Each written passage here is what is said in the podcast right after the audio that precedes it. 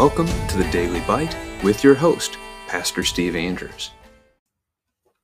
Isaiah chapter 24 today brings this section of God's judgment against the world to its completion. Behold, Yahweh will empty the earth and make it desolate, and he will twist its surface and scatter its inhabitants, and it shall be as with the people, so with the priest, as with the slave, so with his master, as with the maid, so with her mistress as with the buyer, so with the seller. As with the lender, so with the borrower. As with the creditor, so with the debtor. The earth shall be utterly empty and utterly plundered, for Yahweh has spoken this word. The earth mourns and withers, the world languishes and withers, the highest people of the earth languish. The earth lies defiled under its inhabitants, for they have transgressed the laws, violated the statutes, broken the everlasting covenant Therefore, a curse devours the earth, and its inhabitants suffer for their guilt. Therefore, the inhabitants of the earth are scorched, and few men are left. The wine mourns, the vine languishes, all the merry hearted sigh, the mirth of the tambourines is stilled, the noise of the jubilant has ceased, the mirth of the lyre is stilled. No more do they drink wine with singing. Strong drink is bitter to those who drink it. The wasted city is broken down, every house is shut up so that none can enter. There is an outcry in the streets for lack of wine. All joy has grown dark, the gladness of the earth is banished. Desolation is left in the city, the gates are battered into ruins. For thus it shall be in the midst of the earth among the nations, as when an olive tree is beaten, as at the gleaning when the grape harvest is done.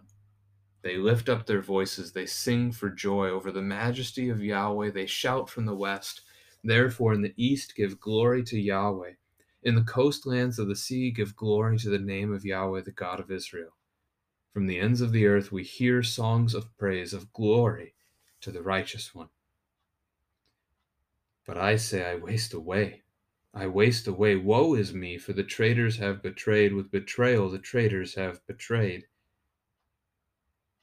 Terror and the pit have, and the snare are upon you, O inhabitants of the earth. He who flees at the sound of terror shall fall into the pit, and he who climbs out of the pit shall be caught in the snare.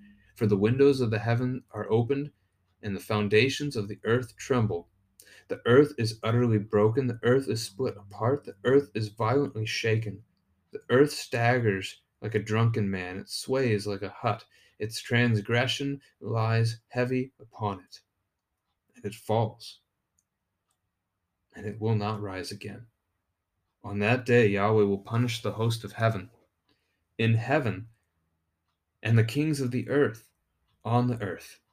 They will be gathered together as prisoners in a pit. They will be shut up in a prison, and after many days they will be punished. Then the moon will be confounded and the sun ashamed, for Yahweh of hosts reigns on Mount Zion and in Jerusalem, and his glory will be before his elders. This is the word of the Lord. So as I mentioned, this this chapter ends up serving as the end of the oracles against the various nations. Really, you could even say it's the bookend. Uh, that chapter 13 began in a, a slightly similar method as this chapter does.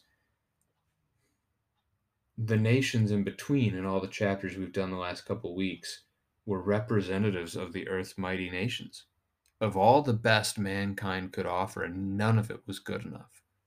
We are laid waste for our pride as we try to stand before the Lord on our own two feet. This is Judgment Day that this text is a reference to for us today. This is the last day as God returns and brings about the judgment upon creation that we deserve on account of our sin there is that little section, verses 14 through 16, of a remnant. The people that, that survive, the people that still were faithful to the Lord and get to rejoice. For those listening today to the podcast, if you are one who follows Christ, if you are a believer, if you trust in his promises, verses 14 through 16 are you. That's your place in this account. For everyone else, it's the rest. We are all sinners. We have all done the evil things that are being spelled out here. But yet, in the cross of Christ, there is hope, there is life for us. So it begins with God's judgment in verse 1, and really, verse 1 would be terrifying to imagine. I mean, if you think your children are are mature enough and you want to invite them to really imagine this picture, go for it. God emptying the earth, twisting its surface. I mean, actually seeing the world around you being distorted might be the easiest way to say that. Physically reshaping, scattering people. I, mean, absolutely terrifying to envision that. Verses 2 and 3 simply pointing out there is no distinction, that all people are judged in this. The New Testament takes that phrase in a positive light for us that there is no distinction in Christ Jesus. There is no Jew or Greek, slave or free, male or female. We are all one in Christ Jesus our Lord. But this here is being spoken just of the general judgment on, on the last day, that we will all stand before the judgment throne of God, and the earth will be empty. Verse 4 the earth mourns. Paul talks that way in Romans chapter 8, that the, the earth is crying out like a woman in, in pain of labor. The highest people of the earth languish. We talked about that in the previous chapter that our pride really is the source of our downfall. It's our sin that causes us to fall. And so the people who, who are trusting in themselves, who have built up for themselves, they fall. Verse 5 is a uh, really it's sexual imagery right there. Um, the idea that as a man might abuse a woman, so we, as the stewards, as the caretakers of creation, so we have abused the earth. We have abused the creation that we were supposed to care for. So that again, the man is to to love and care for and cherish the bride and not harm her. So we were created to care for and to to cherish the the rest of creation, to be its caretaker, and we have done the opposite.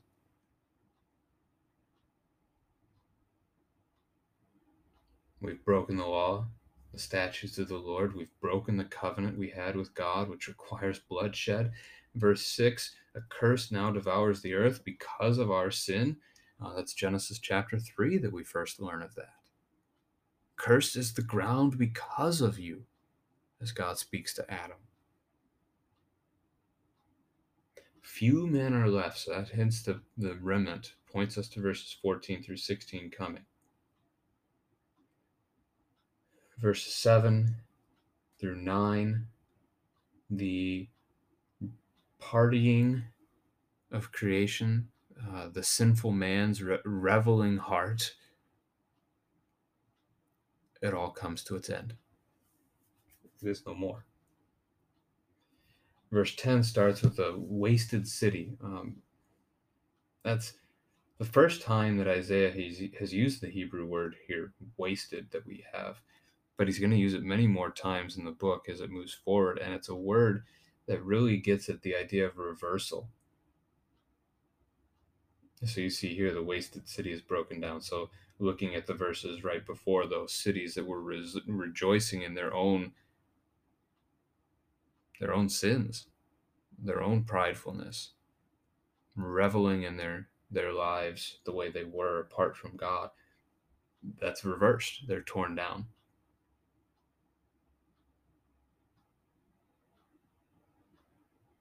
Everyone turns in on himself, every house shut up. Verse 11 Joy has grown, grown dark. I mean, joy is such a, a good word. Where your treasure is, which Jesus ends up saying, where your for where your treasure is, there your heart will be also in the gospel text in Matthew. And so, so it is here. the, the joy of this people, their treasure was not the Lord, it was the things of this world. And so, as those things are removed from them, they have no joy left. What they had is gone, and their gladness is gone with it. It's important for us to remember, and especially as Christian parents, as we teach our children in a world that is all about pleasure, and we are a hedonistic culture pleasure over pain. Seek pleasure, avoid pain at all costs it's important for us to teach our kids that's not the goal of the Christian's life. My goal is not happiness. My goal is to love God and love my neighbor. And yes, ultimately, when we're in paradise, we will be happy, but that's not our aim here.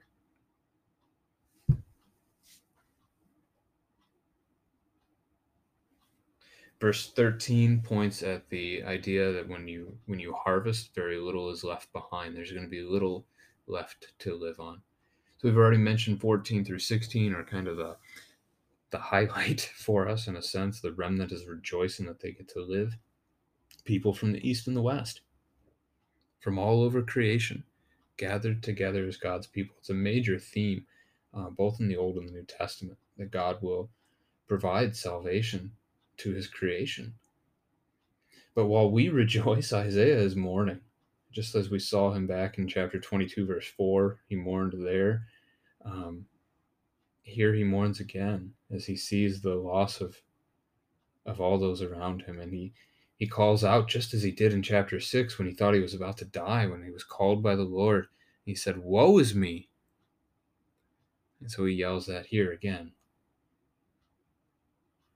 And then the traitors have betrayed is something he said just two chapters ago back in chapter 21 verse 2 so a lot of repetition there from isaiah from his past in the book verse 17 18 point out something we've been talking about throughout the oracles and it's that you cannot escape the judgment of god so here are three different forms of the judgment and you escape one of them what happens you just get caught by another Revelation almost has that kind of a picture as well if you're trying to track through all the different things happening there.